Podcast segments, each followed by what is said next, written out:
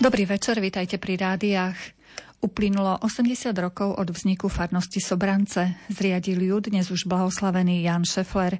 Priblížime vám historické pozadie aj dôvody jej zriadenia. Porozprávame vám aj o všetkých katolíckych kostoloch, ktoré v Sobranciach boli a čo sa s nimi stalo.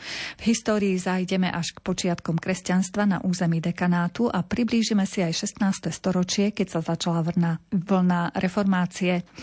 Dozviete sa i to, ako si samotní veriaci pripomenuli toto okrúhle výročie. Na moje a vaše otázky bude odpovedať náš hosť. Je ním historik, doktor Vavrinec Ženuch. Vítajte u nás, dobrý večer. Dobrý večer. Za mixážnym pultom je Robert Majdák, hudobné osvieženie vyberá Diana Rauchová a od mikrofónu vás zdraví redaktorka Mária Čigášová. Nech sa vám dobre počúva.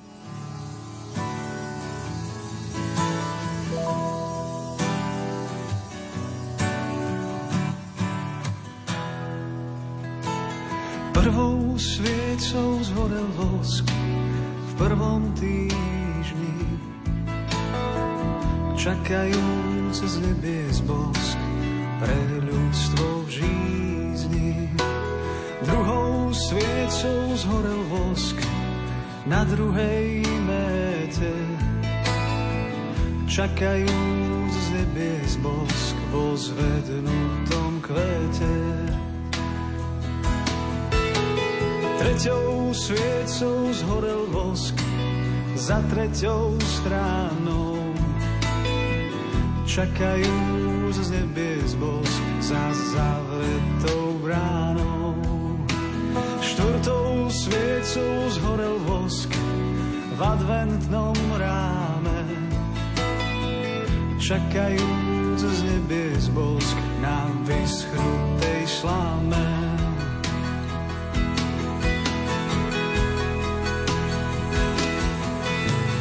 Ako sme čakali, ako sme boli, jak leniví šakali, jak ťerbavé voli.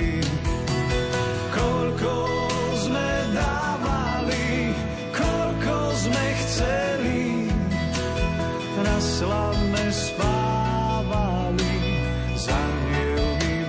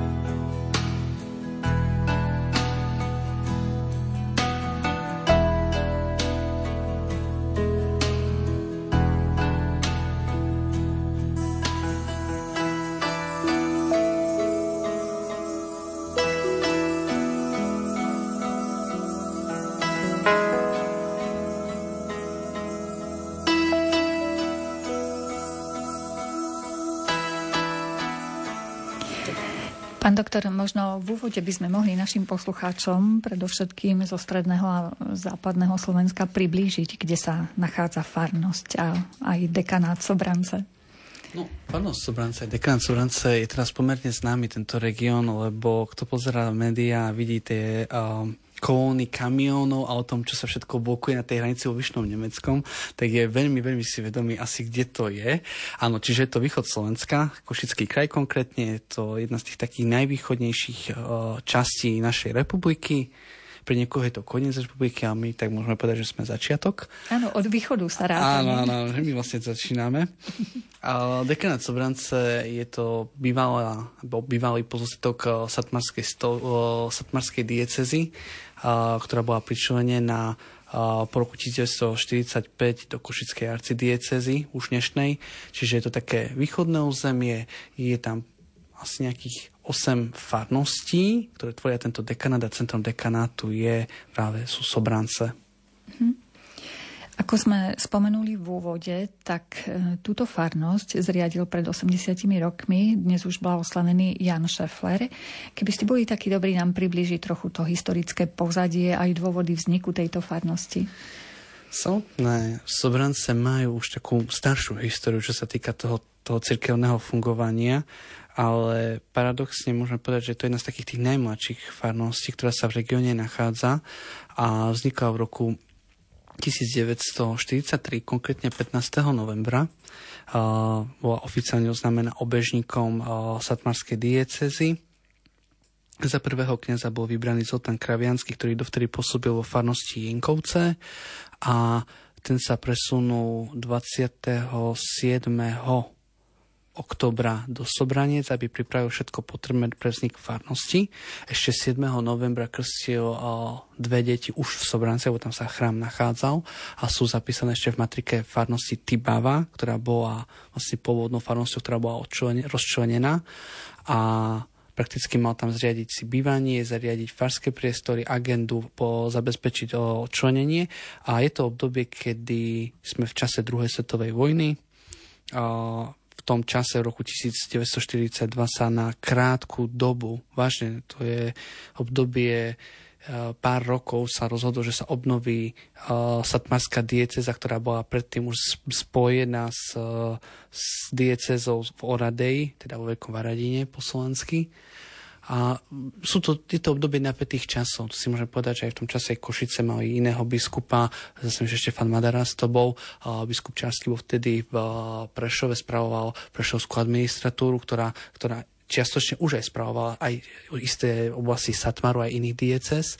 Boli to pohnuté roky, kedy Sobrance patrili k Maďarsku, Maďarskému kráľovstvu, tvorili tzv.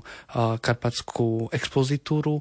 To bol vlastne región, ktorý bol vymedzený výlučne pre Rusínov, hoci v Sobrancech Rusíni nežili, ale bola to zamienka, aby mohli byť obsadené počas Malej vojny v marci devätnásťstotridsaťdeväť. A následne a tedy vlastne nastúpila tá otázka, keď sa obnovila diecéza satmarská, čo s týmto územím a boli tam také palčivé problémy, keďže biskup po prvej svetovej vojne nemal správu nad týmto územím, mal ju iba vikár, vikár v Užhorode, ktorý mal obmedzené právomoci. A ten, už keď sa obnovila tá diecéza, tak sa rozhodol, že tie palčivé problémy, čo sa týka veľkých farností, tých farností, ktoré potrebujú rozčlenenie, že ich rozčlení, to boli vlastne vznikli farnosti v Lekárovciach a v Sobranciach v tomto období a zároveň rok na to vykonal aj kanonickú vizitáciu, čiže aj osobne navštívil tento región. To je vlastne také pohnutejšie obdobie, politicky nestabilné, bojov, vojny, treba si uvedomiť, že to je štyridsiaty tretí rok a e, aj farský chrám, možno môžem tak aj povedať, že slúžil tomuto účelu iba jeden rok. Stá sa mi to dosť také výnimočné, že uprostred vojny vzniká dekanát. Ono takto, kebyže sme mohli povedať, že dekanát bol ešte, tam bol ešte komplikovanejšie, lebo to bolo na trikrát rozčlenenie, to by som vás zahotil ako horným dolným alebo horným stredoúzským a donovským, ale v tomto mesto ešte nebolo centrom dekanátu, len kvôli tomu, lebo tam bola veľmi ťažká administratíva a nevedeli, nevedelo sa zabezpečiť v tejto provizornej v provizornom čase reálna správa. Tam bol vážne menovaný toľko administratorov, keďže sme si pozreli, že a vikárov a kade koho, kto spravoval tieto územia, alebo aj toto územie, že možno by sme si povedali, že ani ten kňaz, keď mal nejaký problém, nevedel, na koho sa niekedy obrátiť, lebo či mám kontaktovať vikára, či mám kontaktovať biskupa, či mám kontaktovať tohto biskupa. A aj tá celá situácia rok na to, keď a, tento chaos panoval, rok po, teda v rokoch devätnásťstoštyridsaťšesť, čiže už po vojne rok, uh, tak uh, ešte samotný biskup Čársky si overoval všetky informácie, či skutočne farnosť Sobrance vznikla lebo neboli o tom informácie. A je zachovaná korešpondencia práve s blahoslaveným biskupom Šeflerom, ktorý mu tuto, tento stav potvrdzuje, že zriadil na území Úzkej Stolice tri farnosti, a to je v Malých Slovencoch, dneska na Ukrajine, aj vtedy to bolo na Ukrajine, potom Lekárovce a Sobrance. Zároveň upozorňuje, že vtedy panovalo také podozrenie, že v Petrovciach, to je dnes farnosť Tibala, vznikla farnosť, ale že vtedy panovala taká zložitá situácia v správe, že boli pričlení k farnosti Jenkovce, tak nemali kňaza, spravovali ich ad hoc Salesiani, tak chceli mať svojho kňaza, tak veriaci klamali, že vznikol, vznikla v nich farnosť, a tu vlastne aj biskup poprel, že nič také nevzniklo. A nakoniec sa zistilo, že len istú dobu tam býval farár počas toho, ako sa rekonštruovala farnosť. Čiže ako hovorím, že tie informácie, ktoré sa o tomto dekrete, aj tejto správe, aj o farnosti, aj celkom tu vzniku, sú také kusité, alebo kusové dostávané, že vlastne v nejakých iba základných informáciách, čtoch postupne, niečo neskôr, niečo vieme z obežníkov, ale uh, ak by sme napríklad vzali administratívu uh, Sobranec aj toho, čo sa dialo v medzivojnovom dobi uh, z hľadiska štátnej správy, tak v archívoch nenájdeme nič, že sa všetko zničilo. Je, ako, je to veľmi ťažké skúmať, ale chvála Pánu Bohu, tieto veci sa zachovali v archíve v Satu Mare, kde po roku dvetisícsedem sa mi zdá boli vrátené z štátneho archívu, aj to tiež takým zaujímavým spôsobom na troch kočoch vysypané pred biskupský úrad, ale vrátili sa, to je základ. Do akého roku vlastne siahajú počiatky kresťanstva na území tohto dekanátu Sobraneckého, prípadne aj priamo v meste? Tam je to zase mm, zaujímavé, o to viacej. Totižto... Ako už vyplynulo z môjho takého rozprávania, Sobrance sa nachádzajú niekde medzi Michalovcami a Užhorodom. A keď si to tak vezmeme, tak v Michalovciach pri dnešnom múzeu sa nachádza rotunda, ktorá je datovaná niekedy do začiatku stredoveku, asi jedenásteho dvanásteho storočia, desiateho jedenásteho Nie som v tomto odborník, takže neviem, na zemplín sa nešpecializujem, ale vieme, že sa tam nachádzala rotunda, a zároveň sa nachádza rotunda aj v Užhorode, v lokalite Horiany, ktorá je z dvanásteho storočia. A na základe toho môžeme predpokladať, že už keďže medzi týmito spojnicami nejakým spôsobom, medzi týmito mestami sa nachádzala tá, to prepojenie tie Sobrance, tak nejaké to kresťanstvo tam byť muselo. A poukazujú na to skôr také iné informácie, a to sú chotárne názvy v týchto okolitých dedinách, ktoré spomínajú aj samotné názvy dedín, ktoré sú Remety, aj lokality Remety. A tie poukazujú na potulných mníchov, ktorí sa žili v tomto v tomto regióne, ktorí mali také pustovne ako eremitoch, a práve tieto chotárne názvy, aj názvy dedín sú pozostatkom toho, ktoré odkazujú na to, pritom my nemáme žiadne zmienky písomné o kláštoroch, ktoré máme od trinásteho storočia vyššie, čiže muselo to byť ešte v tom veľkomoravskom čase.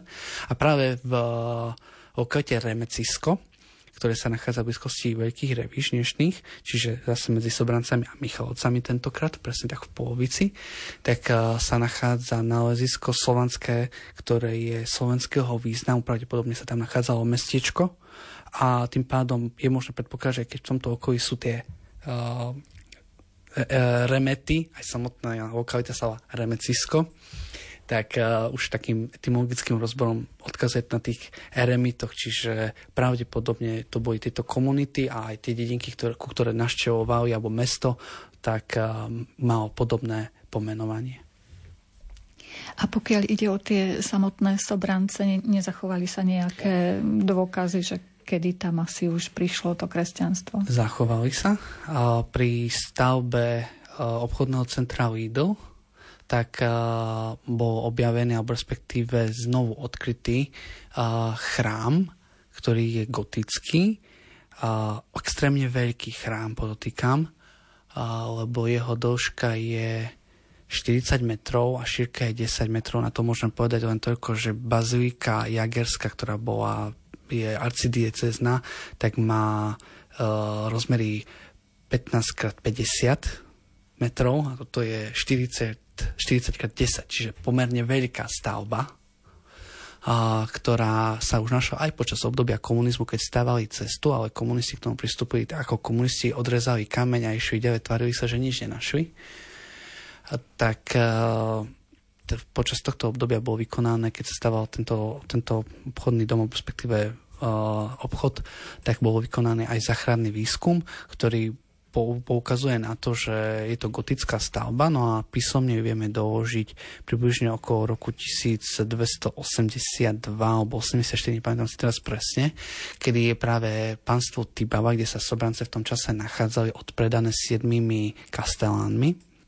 A spomína sa, že na panstve Tibava pôsobil kňaz Vavrinec, takže e, pravdepodobne to bolo v Sobranciach, aspoň ja to takto predpokladám, lebo neskorší vývoj, keď aj sa spomínajú informácie o stavbe neskoršieho chrámu, ktorý je v Tibave, tak sa nachádzajú spory medzi Tibavou a Tibavou. My ten druhý chrám tibavský nevieme identifikovať, lebo vieme, že ten Tibave, ktorý je dodnes, tak je z štrnásteho storočia, je postavené okolo roku tisíctristošesť a tým pádom musela byť nejaká ešte staršia stavba, a to boli práve tie Sobrance. A pánstvo Tibava je, je, ako keď sa o ňom hovorí v tých písomnostiach, tak sa hovorí o pánstve. Nehovorí sa o lokalitách jednotlivých dedinkách. Čiže my vieme tam potom aj tie názvy tých jednotlivých dedín, sú Trhová Tibava, Kostolná Tibava, mám tam ešte aj Vojna Tibava a tak ďalej. Čiže uh, tá Tibava tam ostala dlhodobo v názve a o samotných Sobranciach vážne môžeme hovoriť až okolo niekých toho pätnásteho storočia, kedy nachádzame uh, názov dedinky ako Vášaroš Tiba ao nomino Sobranc, čiže ako pomenované tá Trhová Tibava, alebo pomenované aj ako Sobrance. A Trhová Tibava mohla byť práve kvôli tomu aj pri chráme, lebo chrám bol miestom zhromaždenia, kde sa ľudia bežne zhromažďovali a blízko neho sa niekedy aj tvorili trhy. Tu poznáme z uhorských zákonov, ktoré zakazujú sa, že kráľ svätý Ladislav práve zakázal, aby sa trhy nekonali v nedeľu. A, a keďže sme aj vzali maďarské slovo pre nedeľu, snaď ma teraz nikto nezabije za moju vyslovnosť, ale zase, že nedeľa po maďarsky spoje Vasárnap. Tá Vášaroš, Vášaroš Tiba je trhová, je to veľmi podobné, to vlastne od toho odvodené, čiže uh, pravdepodobne môžeme predpokladať túto súvislosť a ako poukazujú aj listiny, tak práve v tých chrámoch, v tom chráme vieme, že súžilo sa, fungovalo aj medzi samotnou aj Tibavou. Boli spory, dokonca jeden taký zaujímavý spor sa odohral v štrnástom storočí, keď sa zemepáni pohádali, ktorý kostol je farský, ktorej Tibave, či v Tibave alebo v Tibave, to ešte v tých listinách si niekedy aj ja pripadám ako blázon, lebo čítam, že Tibava a Tibava sa hada. A, ale potom vlastne zistíte, že tí zemepáni to vyhrotili až tak, že jeden chrám zamkli, z druhého ukradli uh, kalichy, aby sa nedalo slúžiť liturgické predmety, potom uh, zase farníci ukradli uh, kňazovi z Tibavy, ale tej dnešnej Tibavy, ktorá sa nachádza dva kilometre od Sobraniec, kone, aby nemohol ísť do Sobraniec. Čiže to, to bolo normálne akože koubojka na, na stohonou. A nakoniec to musel rozhodnúť až samotný kráľ a ešte dokonca sa dostal až pred jagerského biskupa, ktorý jagerský biskup poveril užhorodského archidiakona, aby vykonal podrobné šetrenie v danej veci a aby preveril, čo sa vlastne v tých Sobranciach a v Tibave deje. Mm-hmm. Čiže v tej Tibave a Tibave. V Tibave a v Tibave, áno. O chvíľočku si pustíme pesničku, ale ešte ma zaujíma, čo sa udialo s tým gotickým chrámom, ktorý objavili pri výstavbe Lidla, či ho opäť zasypali, alebo plánujú ho nejako zrekonštruovať. Čo, čo sa s ním deje, s touto historickou stavbou? Je na nej parkovisko. Viete, tak zase sme v Košiciach, tak um, a opak, keď sa stalo, tak našli ste citadelu alebo niečo také, sa mi zdá. Tiež ste tam dostávali pekne, krásne. A v parkovisko nič, tam máte tiež. Nič vám nevyčítam. Áno, áno, áno. Ale je tam, ako oného času tam bola postavená nejaká tabuľa a istá časť veže bola tak zvýraznenejšia vystúpenými takými okruhliakmi zabetonovanými, aby to bolo výraznené, aby to bolo viditeľné. Ale tak viete, ako každé mesto, hodzaj tie Sobrance s päť a pol tisíc obyvateľmi, aj to má vandalov, tak tá tabuľa už nie je funkčná, nie, ničím nie je informatívne nosná a nehovorí sa o tom. Mm-hmm. Čož je veľká škoda, lebo viete, keď si to vezmete tak... Isté indície poukazujú na tom, že tam mohla byť aj prepozitúra v šestnástom storočí. Či bola, či nebola, to je dodnes uh, nejakým takým špekulovaním, lebo máme o tom iba záznamy zo so schematizmou a na ktoré archívne dokumenty sa odkazujú, tak už dneska neexistujú. lebo archívne dokumenty sa tiež aj istým spôsobom rozpadnú, alebo stratia, alebo zaniknú. Je rôzne spôsoby, prečo nie sú. A to by možno aj vysvetlilo veľkosť chrámu, keď ktorého v osemnástom storočí označujú ako bazilika. Mm-hmm. Písomnosti. A uskutočnil sa aspoň nejaký výskum na, na tom, čo objavili? Áno, našli tam dokonca aj kostrové pozostatky, lebo okolí sa nachádzal cintorín, čiže v dnešnej dobe, ako hovorím, v Sobrančine parkujú na najväčšom cintoríne. A čo je troška paradoxné a smutné, ale taká je doba. A vykonal sa záchranný výskum, ktorý viedla pani archeologička Lidia Gačková, keď si dobre pamätám, a si Petr Šimko, snad som nezkomol to druhé meno, uh, vykonali vlastne základný výskum, ktorý existuje aj výskumná správa, ktorá je uložená v Krajskom pamätkovom úrade tu na v Košiciach. Práve na základe tej správy vieme povedať, aké mal rozmery tento chrám, lebo sa vykonali potrebné merania.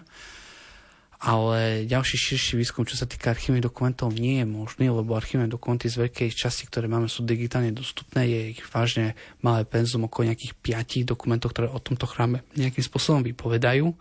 A neskoršie chrámy, ale neskoršie informácie o tomto chráme sú z osemnásteho storočia, kde vieme, že napríklad bol tam zvon, ktorým sa zvonilo za grofom Feketem, nejaké dva zlaté za to boli ročne a nebol nikto ochotný venovať peniaze na jeho opravu, lebo bol extrémne veľký tento chrám a to aj spôsobovalo to, že keď vždy, keď biskup prišiel na vizitáciu, tak nechcel dovoliť, aby v tej Tibave vznikla tá farnosť v osemnástom storočí, ale stále bola to iba provizória.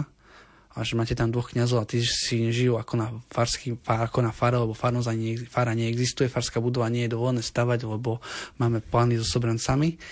A skončilo to nakoniec tak, že daný chrám, ktorý bol v poloruinách, zvony zložili, uh, tie asi padli počas prvej svetovej vojny, tak kde boli roz, rozstavené a murivo sa použilo na stavbu pivovaru a zvyšok sa postavila ešte z neho dnešná súčasná farská budova Tibavy, ktorá stojí dodnes a je obrovská. Čiže aj to vypoveda, že keď sa z takej budovy postavíte pivovar a faru, tak asi to nebolo niečo malé. Už medzi týmto aj Sobrančania, keď na nich moc nem rozkradli a niečo si aj sami postavili. Čiže tých budov možno je aj viac z toho viac, pôvodného áno, chrámu. Takže teraz si pustíme pesničku, keďže vysielame naživo z Košíc, tak ak máte nejaké otázky k histórii Sobraniec, Sobranieckej farnosti, môžete nám ich poslať tieto svoje otázky, a to ako es em esky na číslo nula deväť jedna štyri, jeden osem šesť, dva dva deväť.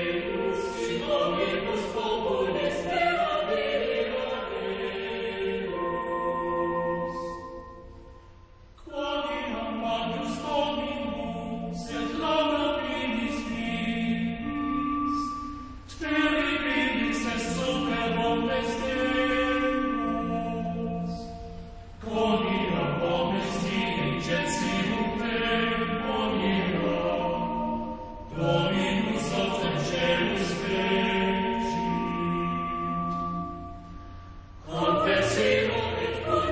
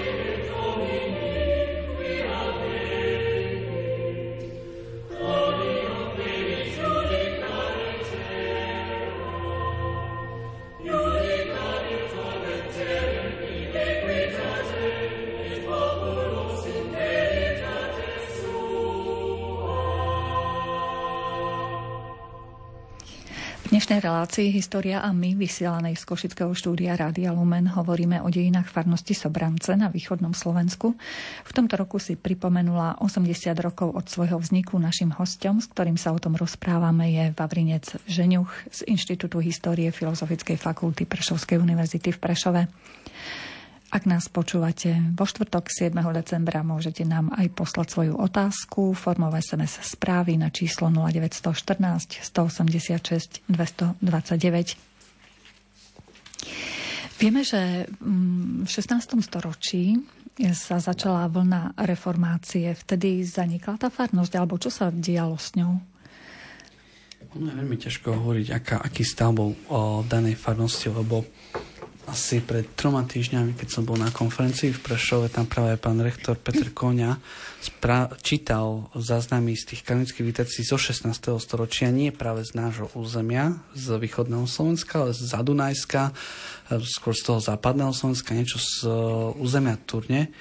A tam naražal na tú situáciu, aká bola aj s duchovenstvom, že proste niektorí kňazi boli skoro evanjelíci, niektorí kňazi mali, žili s gazdinou, iní sa oženili, alebo proste neuchovávali premenenú Eucharistiu, lebo im sa to zdalo ako zbytočné. To je stav kléru, ktorý bol v tom šestnástom storočí. No a v Sobranciach vieme, že tá vlna reformácie, prvej vlny, lebo tých vln reformácie odborne by hovoríme o minimálne troch a potom, ako dá sa hovoriť o tom aj navrať a tak ďalej, ale pri tej prvej, čiže luterskej reformácii, vieme, že Sobrance veľmi rýchlo nastúpili na tú, na tú tie novoty, tak to pomenujem. Lebo v začiatku, keď hovoríme, tak hovoríme, že reformácia sa šírila hlavne v tých nemeckých mestách, kde boli Nemci, Bardejov sa zväčša rozpráva, aj tu na vedia sa hovoriť Košice, Prešov, proste lokality, kde, kde žili Nemci, kupci a mali uh, ten kontakt aj s Nemeckom. No a keď prechádzame študentov z mm, no, Wittenbergu, ktorí tam študovali, tak v roku tisícpäťstopäťdesiatjeden nachádzame Jana zo Sobraniec a v päťdesiatom treťom istého Tomáša zo Sobraniec. A pritom v Sobranciach nežili ani Maďari, ani Nemci. A už títo išli študovať do Nemecka, čiže už keď boli až ochotní ísť do Wittenbergu, čiže priamého centra luterskej reformácie, tak tá reformácia v Sobranciach musela byť živa už okolo nejakého toho dvadsiateho tridsiateho roku, keď už sa vychovala istá generácia tých ľudí, ktorí mali to humanistické nejaké vzdelanie a chceli ísť. No a potom neskôr je taká dochovaná korešpondencia z roku tisícpäťstošesťdesiat, kedy Jan a Matej Pongrácovci, ktorí boli zemepáni v Sobranciach, píšu mestu Košice, že ďakujú za učiteľa, ktorý učí v luterskom duchu, Štefana Mustrici, Mustricia, a žiadajú istého kazateľa Jana Melasu, ktorý káže v Košiciach, aby, aby ho vlastne Košice uvoľnili pre Sobrance a že Sobrančania zaplatia. No lenže v Košiciach, ako to vieme, tak oni Košice si dávali tých duchovných vychovať, platili si za nich, platili im to štúdium a ten Melasa mal pri nich extrémne veľkú hodnotu, a za ktorú Sobrančania nevedeli zaplatiť, tak uh, uh, sa to vlastne nestalo a nakoniec neprišiel tento kazateľ do Sobraniec. Čiže isto vieme, že už v tých šesťdesiatych rokoch bola farnosť rímskokatolícka zaniknutá. Isto vieme, že už sa hľadal kazateľ a isto vieme, že veriaci už uvažovali v tom protestantskom duchu. No a potom neskôr tisícpäťstošesťdesiatštyri, tuším, Uh, áno, tu uh, šesťdesiatštyri už v chráme svätého Juraja, ktorý som spomínal, už pôsobí reformovaný kazateľ a je to ako reformovaný matkocirkevný zbor. Hm. A potom v tom čase rekatolizácie sa opäť začali obnovovať tie pôvodné katolícke farnosti? Alebo ako to bolo? Viete, ja si dneska tak pomôžem Peťom Zubkom. Dneska som na konferencii povedal prekrásnu myšlienku. Viete, že my sa tak tvárime, že katolícka cirkev je najstaršou katolíckou, alebo respektíve najstaršou cirkvou na našom území, že máme najstaršie farnosti, ktoré sa spomínajú v stredoveku. No žiaľ, áno, spomínajú sa v stredoveku, ale v tom šestnástom storočí všetky zanikli.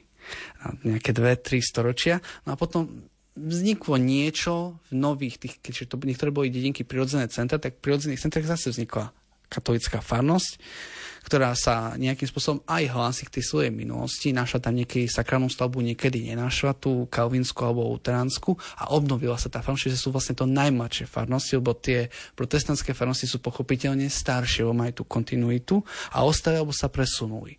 No v Sobrance majú extrémne burlivé dejiny, čo sa týka šestnásteho, sedemnásteho a osemnásteho storočia. Totižto v tom v šestnástom storočí vznikla, vznikol matkocirkevný zbor, potom sa na čas spojil s Tibavou, potom sa Tibava spojila so Sobrancami, nastával pokles obyvateľstva, teraz si uvedomí, že sme v čase uh, pätnásťročnej vojny, uh, ktorá začína, respektíve takým hlavným vrcholom je bitkou pri Mezekere Steši na konci storočia. A potom začiatkom šestnásteho storočia máme tu Bočkajové povstanie, vojnu s Turkami, čiže turecký element je stále prítomný. Je to extrémne burlivé obdobie, kedy ani ten niagerský biskup nesídlil v Jágri, ale bol kade tade inde, alebo keď bol v Jágri, tak vážne bol stále v podobiehaním Turkov. Čiže ani tá sila tej cirkvi nebola taká, ako by sme predpokladali. A neboli vykonané ani vizitácie na tomto území, až reformované vizitácie, tie vieme z prelomu rokov tisícšesťstoosemnásť až devätnásť, kedy sú Sobrance reformovaní matkocirkevným zborom, kde patria lokality ako Ruskovce, Vyšné Revište, čiže dnešné Veľké Revištia a, a blízke okolie, tých dediniek, ktoré sa tam nachádzajú. A Sobrance prakticky sa, sú tam podrobné informácie o kazateľovi, o tom, aké dostáva príjmy, dávky, za krst dostáva napríklad kura a chlieb, a, alebo chníky chleba a jednu, jednu sliepku, hej, čiže to ma pobavilo tiež. A, sú tam napísané informácie, ako sa je vyplácaný kantor, kantor vyplácaný vo víne za spev, si pred, aby si lepšie spieval, neviem. A sú to také základné info. A potom zrazu nastupuje pr- rekatolizácia a uh, napríklad výskumník uh, Vársik, Branislav Vársik, profesor Vársik, ktorý sa venoval aj častočne tejto téme, tak on konštatoval jasne, že v Sobranciach uh, Kalvíni po roku tisícšesťstotridsať vyhynuli. Tak pekne to povedal, ale nie, oni tam ostali ďalej, ale nie sú zmienky o tomto reformovanom zbore a zároveň vieme, že v danom období pôsobí uh, v danom regióne aj uh, svätý Pongrác, jeden z, ko- z košických mučeníkov, ktorý vykonal rekatolizáciu ako jezuita, ktorý navštevoval úžod, navštevoval aj Sobrance a potom neskôr v, no, po, počas uh, období um, počas postavenia uh, Juraja I. Rákociho sa ne, nespomína reformovaný zbor. Vieme, že čiastočne už bola rekatolizácia v takom, v takom stave, že uh, zbor bol zaniknutý, ale katolícky kňaz sa nespomína. Nevieme vôbec, kto spravoval túto farnosť. Uh, Peter Koňa predpokladá, že reformovaná farnosť musela existovať minimálne aj do obdobia uh, povstania Emricha Tekeliho. Ale to už hovoríme o období, kedy už Sobrance výrazne chradnú a zmenšujú sa. Potom, keď uh, máme situáciu po povstaní Emricha Tekeliho po roku tisícšesťstoosemdesiat, Uh, tak uh, tieto informácie skôr uh, sú také kusité. Vieme, že farnosť tam nebola, nebola ani v Tibave, respektíve uh, tie farnosti, najbližšia bola v Užhorode, uh, čo je pomerne ďaleko, je to pätnásť kilometrov približne. A tým pádom nevieme, ako fungovali. Vieme, že v okolí o, pri hranic, teda hraniciach medzi Zemplínskou a Úzkou Stolicou spravovali niektoré farnosti alebo lokality františkáni, ale do akej miery navštevovali Sobrance nie je známe, ale je známy iný fakt a to, že v závere storočia prichádza alebo navštevujú, alebo respektíve spravujú daný chrám dnešní gréckokatolíci. Čiže si teraz predstavte chrám sto až stopäťdesiat rokov, ak vezmeme, že žiadne iné zmienky neboli, tak užívali približne uh, Kalvíni a zrazu slúži dnešným gréckokatolíkom. Uh, ten interiér chrámu musel byť tým spôsobom asi nejak prispôsobený. Vieme, že tam bolo spoločné rezidovanie, respektíve tá rezidencia pre gréckokatolíkov potom bola, respektíve Unia to bola aj dominantná. Vieme, že uh, daný chrám dvakrát navštívil aj uniácky biskup, ktorý cez Sobrance prechádzal. Vieme to hlavne kvôli tomu, lebo riešil susedného kňaza z Tibavy, ktorý v tom čase aj Tibava bola gréckokatolickou farnosťou. A ten kňaz, ktorý sa nachádzal, alebo respektíve, ktorý pôsobil v Tibave, mal uh, problémy s disciplínou raz a potom jeden kňaz, ktorý tam neskôr pôsobil, tak mal problémy s tým, neviem, či buď bol bigamista, alebo uh, mal nejaké teologické nedostatky, tak preto bol odstavený od danej služby. Čiže tie Sobrance, ten chrám mal extrémne burlivý vývoj a potom, keď, je, keď prebieha povstanie Františka druhého. Rákóciho, tak na Sečiansky snem a, prichádzajú vizitátori, respektíve sú konštatovania vizitátorov, a, ktorí a, hovoria o tom, že niektoré majetky majú byť vrátené Kalvínom a práve Sobrance sa spomínajú. Čiže už začiatkom osemnásteho storočia je pravdepodobné, že tie Sobrance, aj ten chrám sa naspäť dostali do rúk Kalvínov a končí také intermezzo, ktoré bolo gréckokatolícke a následne bolo stavovské povstanie, prišla morová epidémia, keď prešlo povstanie, morová epidémia, Sobrance stali s jedným obyvateľom zdaneným, ktorý zároveň bol zdanený aj pre Tibavu a chrám ostal v dezolátnom stave. A nebol kto ho opraviť. Vezmeme krajinský súpis z roku tisícsedemstopätnásť, nachádzame tam asi dvoch obyvateľov spísaných, vezmeme krajinský súpis tisícsedemstodvadsiateho roku a Sobrance tam nenájdeme, lebo mesto neexistuje. Ale existuje Sobranický okres. A kedy sa to tak začalo znovu obnovovať, v ktorom asi časovom období? Viete čo, o, medzi tie zaujímavé, čo sa týka mesta, tak už po tých tridsiatych rokoch už sa spomínajú. V tých tridsiatych štyridsiatych rokoch boli, bola to lokalita, kam nechceli ísť ani utečenci z iných panstiev. V tom čase bolo bežné, že tí podaní utiekli a keď prijali iný, iný zem, zemepán, tak ich mohol omilostiť a bolo im ponúknuté, že by boli usídlení do Sobraniec, tak ani s tým nesúhlasili. Pravdepodobne boli nejaké dôvody, že tam nechceli ísť, nevieme prečo, ale tak administratívne tam nebolo žiadne centrum, nachádzalo sa to na krajinskej ceste medzi, medzi Košicami a Užhorodom až na Mukačevo.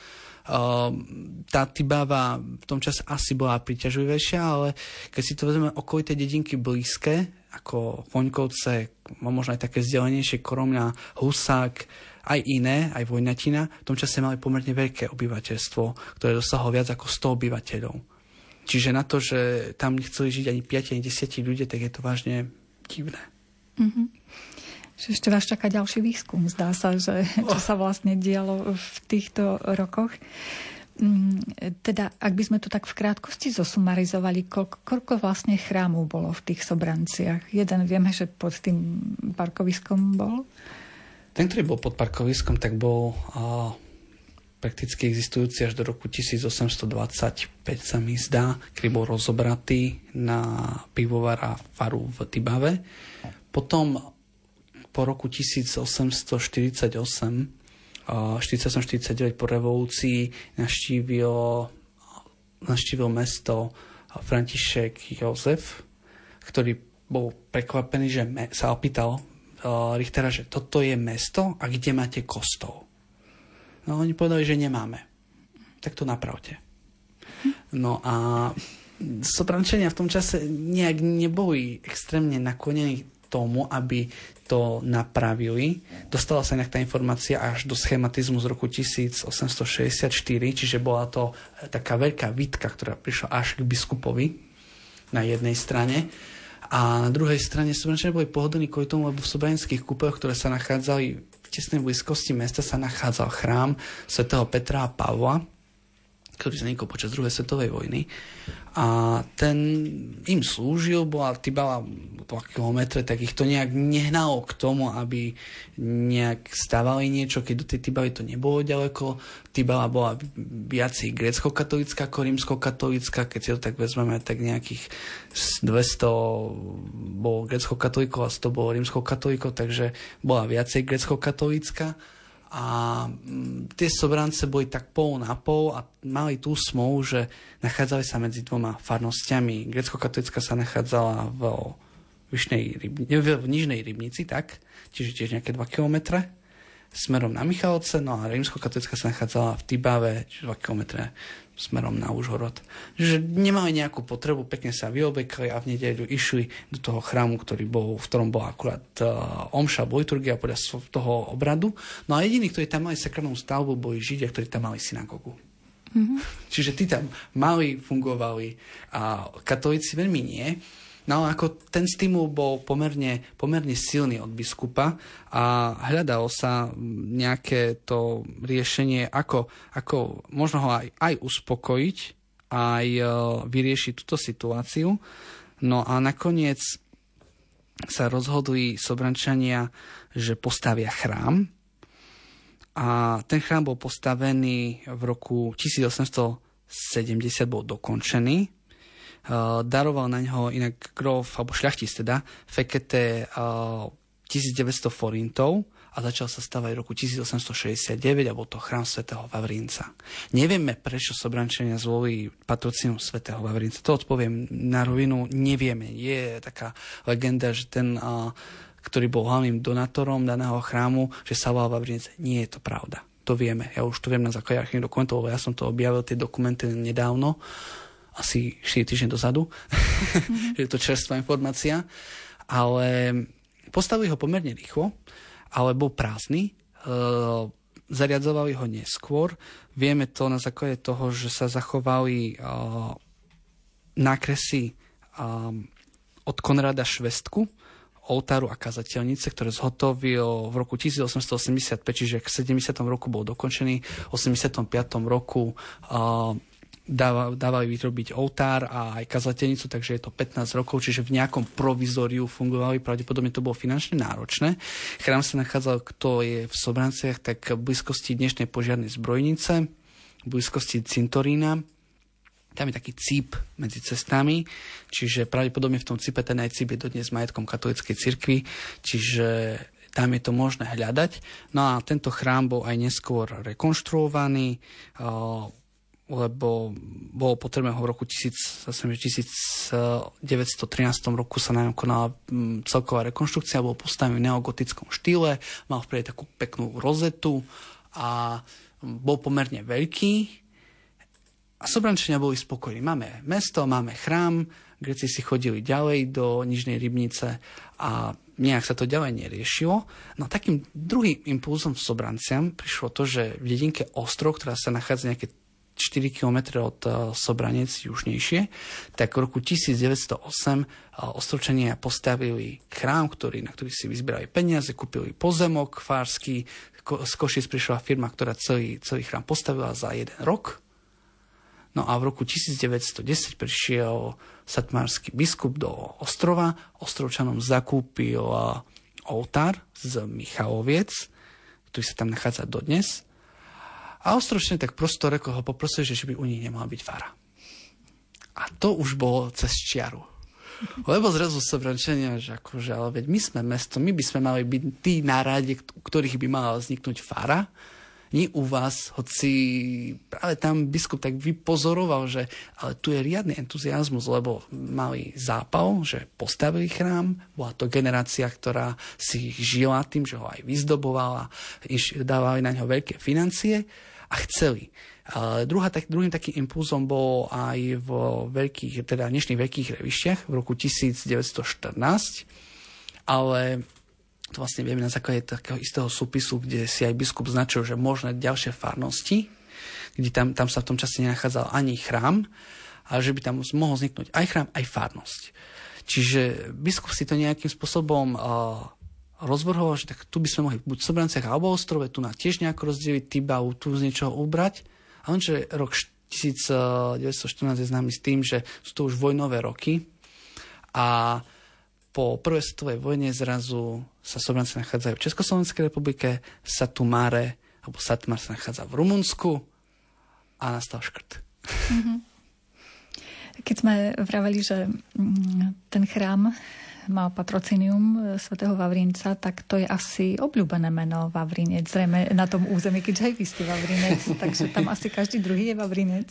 Žiaľ nie, ako v stredoveku áno, toto tak môžem povedať, že v stredoveku a novoveku to bolo veľmi frekventované meno, keď prechádzame listiny, takže vždycky nachádzame Vavrinec, alebo syn Vavrinca, alebo brat Vavrinca, to proste Vavrinec to v každej rodine bolo, ale potom sa to vytratilo, a neviem prečo Vavrinec. A tento chrám uh, vlastne existoval do roku štyridsaťpäť, kedy bol zničený, čo som vlastne aj mohol povedať, lebo farnosť, keď som spomínal, že vznikla pätnásteho novembra a potom v máji, keď ju navštívil Šefler, pobirmoval cez stodvadsať detí na turičný pondelok uh, a potom, keď vlastne približilo sa vojsko, tak uh, v októbri, dvadsiateho deviateho októbra došlo do Tibavy a nám pätnásť dní, alebo pätnásť až dvadsať dní sa zastavili boje medzi Sobrancami a Tibavou. V Tibave sa v tom čase nachádzal na, na začiatku dediny reformovaný chrám, kde, boli červená, kde bola Červená armáda a v tom rímskokatolickom chráme, ktorý sa nachádzal v Sobranciach, boli Nemci. A tento chrám bol odstreľovaný z viacerých lokalít. Vieme, že aj od Choňkoviec bol do istej miery odstreľovaný z Tibavy. No a tomuto boju, keď si vezme tie vojnové škody, tak chrám v Sobranciach bol totálne zničený.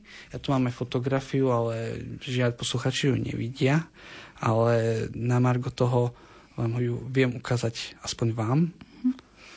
Čiže, tak, a... čiže áno, vlastne aj tie samotné chrámy e, zažili tú krutosť vojny v podstate. Áno, bol totálne zničený a potom... E, vlastne to stalo nejak tak, že sa časť oltáru zachovala a presunulo sa to do kaplice, čiže takého rodinného domu, ktorý Sobrančanom slúžil vlastne od roku štyridsaťpäť do obdobia roku devätnásť šesťdesiatdeväť sedemdesiat, kedy postavili súčasný chrám svätého Vavrinca.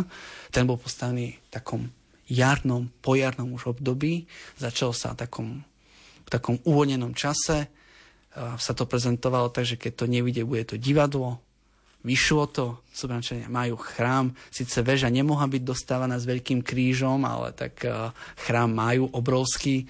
Veľmi ikonické boli aj prvé Vianoce z roku devätnásť sedemdesiat, kedy prvýkrát slúžili v daných, daných priestoroch a aj s veľkým vianočným stromčekom a veriaci uh, od svojho kňaza aj vlastne od tejto situácie nechceli ísť.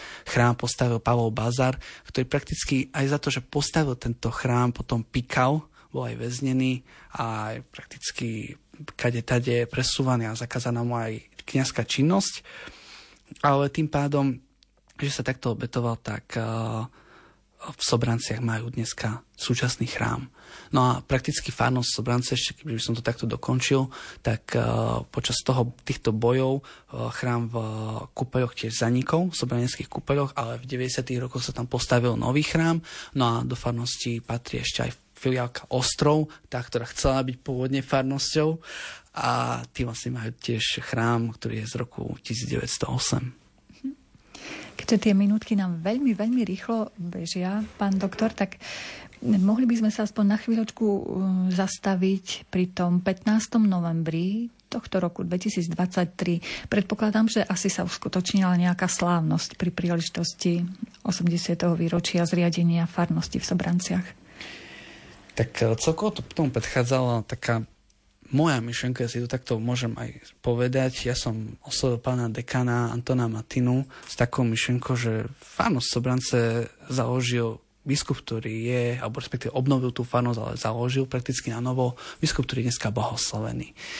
A viem, ja som v tom čase robil výskum v Satumáre, so dokonca som býval na biskupskom úrade a pomerne často som bol aj v kontakte s biskupom, tak som sa opýtal, že či by sa dalo relikviu nejako získať blahoslaveného Šefera. On povedal, že nedá sa, je relikvia jeho telo, ktoré sa nachádza v katedrále, a jedna relikvia relikviári je v biskupskej kaplnke, toľko všetko oni nikde nedávajú. A pýtali mnohí biskupy, mnohí kňazi, nedali sme, ani do Maďarska sme nedali. No, dobre, no, tak ako s takou, takým malým, malým dušičkom som ukázal, že sme boli aj tu na rádiu, hovorili sme aj o tých sobranciach, a tak som ho sa snažil o tom rozprávať. A tak sme napísali oficiálnu žiadosť. Ja som to podložil reálnym výskumom tých cirkevných dejín, som poukázal na to, že skutočne bol v Sobranciach, v Sobranciach ešte žije generácia ľudí, ktorí si pamätajú biskupa, ktorých birmoval, tí boli aj teraz na tejto slávnosti. No a k tomu vlastne pripojil aj svoje odporúčanie otec arcibiskup Bernard Bober. Spoločne toto vlastne to košická arcidiecéza sa dostala do Satu Mare, no a štrnásteho augusta sme sa dozvedeli, že relikvia bude v Sobranciach prvostupne, lebo otec biskup Eugen Schönberger, ktorý je v Satu Mare, tak sa rozhodol, že vypočuje túto prosbu Sobrančanov a dá im relikviu prvého stupňa. Keď som sa na to pýtal, čo, sme, čo je potrebné napríklad zaplatiť, alebo nejak tak, keď sme boli v inom prípade pri posvetu Faustínu v Krakove, tak tam sú isté poplatky manipulačné, s tým, že je to vlastne odobratie, uložené do kapsuly a tak ďalej, tak ďalej, relikviár. Tak tu nás sme dostali všetko darom, kde otec biskup povedal, že my nebudeme nič platiť. My sme vlastne farnosť, ktorú založil otec biskup, a že bolo by hanbou, aby sme niečo platili. Tak my sme potom vlastne zorganizovali púť do Satu Mare dvadsiateho prvého októbra, kde sme uh, spolu aj s pánom dekanom, aj s pánom kaplánom navštívili farnosť, teda navštívili otca biskupa a aj celá farnosť. Zároveň uh, otec biskup nás privítal, prihovoril sa, obdaroval nás obrazom, ktorý dali zhotoviť, a relikviou. A túto relikviu inštaloval sa nosí, sa mi zdá, že dvadsiateho šiesteho novembra otec arcibiskup Bernard Bober pri pripomínaní si toho osemdesiateho výročia pri slávnostnej svätej omši v Sobranciach, s tým, že uh, Sobrance majú právo tým, že majú tam vlastne tú lokalitu, ktorá sa nachádzala v bývalej satmarskej diecéze, ktorú zriadil tento biskup, tak majú právo si aj uctievať tohto blahoslaveného, lebo blahoslavený skôr svätý pre miestnu cirkev, nie pre celý svet. A na to vlastne vydali všetky potrebné povolenia otec arcibiskup, čo sa týka modlitieb, prekladov a tak ďalej. No a teraz už len, ako povedal otec arcibiskup, a otec biskup v Rumunsku, že čakáme na zázrak. A keď sa dočkáme, tak všetci máme pozvanku na kanonizáciu, alebo tá je na námestí svätého Petra, a že môžeme prísť všetci Sobrančania, že veľmi raz nás tam uvidí a nám bude mávať. Takou, s takou komediou to povedal, lebo povedal, že môže si to dovoliť, lebo že na meste doširoké, alebo aj všetci Sobrančania prišli. Takže uh, takou, takou radosťou, ale teraz si treba uvedomiť vážne, že tento biskup je blahoslavený a mu vážne chýba jeden zázrak k svetosti. To nie je tak veľa. Tu máme, mali sme blahoslaveného Jana Pavla druhého, ktorý už je svätý. Máme aj iných blahoslavných, ktorí sa stali svätí pomerne rýchlo. Matka Tereza. Takže prečo nie Ján Šefler? A aj v rámci Slovenska je práve tým Sobrance výnimočné, že tam môže hocikto prísť a prosiť tohto biskupa, tohto blahoslaveného o príhovor. A tento biskup aj paradoxne sa nachádza v tomto meste, čo ja som vlastne aj na to poukazoval v danej žiadosti, že on je patron migrantov. Patron tých, ktorí prekračujú hranice, a tých, ktorí sú ohrození. Treba si uvedomiť, že v akej situácii boli tie Sobrance, keď vyšla tá vojna na Ukrajine, koľko migrantov prešlo cez Vyšné Nemecké? dvanásť tisíc denne. A všetko išlo cez Sobrance potom. Mm-hmm. Čiže je to takým istým spôsobom to prepojenie, také možno mysteriózne, alebo také človek, ktorý hľadajúci vieru, tak to tam nájde. No a je potrebné možno hľadať, alebo prosiť o ten zázrak, prosiť o ten príhovor a už len dočkať ho. Modliť sa a dočkať a svedčiť. Uh-huh. To by bolo fakt výnimočné, keby došlo k svetorečeniu biskupa Jana Šeflera. No, Sobrančania majú čo robiť. Zatiaľ ešte nie je vidno, že by ten koberec k nemu, k tej relikvii bol nejak zošľapaný od tých davov, ktoré by tam chodili, ani vykračené nejaké kolená na tých schodíkoch, ktoré sa tam nachádzajú. Uvidíme. Uh-huh. Čiže možno to môže byť aj taká pozvánka alebo námet pre všetkých našich poslucháčov, Aha. že sa nachádza táto relikvia v Sobraneckom chráme. Nájdu ten chrám? Nie, tam, nie sú tam už ďalšie chrámy. E, nachádza tam ešte grécko-katolické, ale ten Sobranecký je taký veľký, že isto ste ho uvidia. Mm-hmm. Čiže možno už len takú záverečnú vetu, že čo prinieslo vlastne to osemdesiate výročie do tejto farnosti? Jednu vetičku. Nový impuls. Mm. To je ten, to, to, tým základom, lebo viete, v sedemdesiatke sa oslavovala knihou, ktorú napísal Viktor Mišut o dejinách farnosti. No osemdesiatka sa oslavovala s relikviou blahoslaveného Šeflera. A o to, o to viac si myslím, že knihu si vezmete, mohli ste si zakúpiť. Sobrančania od otca biskupa z Rumunska dostali jednak darom uh, kopec uh, kartičiek s relikviou asi tretieho alebo druhého stupňa s, uh, šefer, s ako sa ako voženou že osobnou modlitbou, osobné uctievanie a zároveň môžu ísť uh, uctiť si každý jeden deň práve dan, daného blahoslaveného a možno aj cez svoje bolesti, svoje trápenia prosí o to, ten zázrak a to svetorečenie. Tak už naozaj sme sa priblížili k záveru relácie História a my. Predstavili sme vám rímskokatolícku farnosť Sobrance. Zaujímavosti o nej nám ponúkol historik doktor Vavrinec Ženuch. Ďakujeme veľmi pekne za všetky zaujímavé informácie. Za mixážnym pultom bol Robert Majdák, hudbu vybrala hudobná redaktorka Diana Rauchová a reláciu o vás sprevádzala redaktorka Mária Čigášová. Ďakujeme vám za pozornosť a želáme vám pokojný večer. Kožnou ránkou встаєш на коліна, просиш у Бога за доньку і сина, щоб дав нам сили свій шлях долати, не втратити віру та не забувати,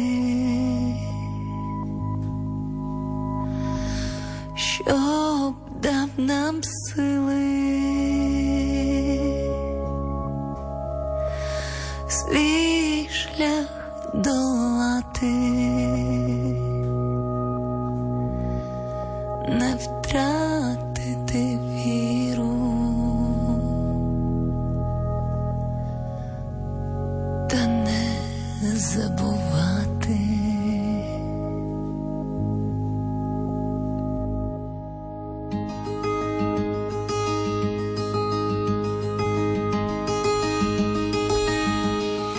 Ти так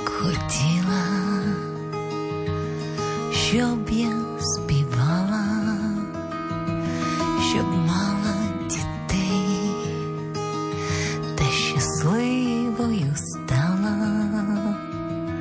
щоб були люди щирі зі мною, щоб я жила в вірі, в надії за любов'ю, щоб були люди щирі зі мною, щоб я жила в вірі, в надії з любов'ю.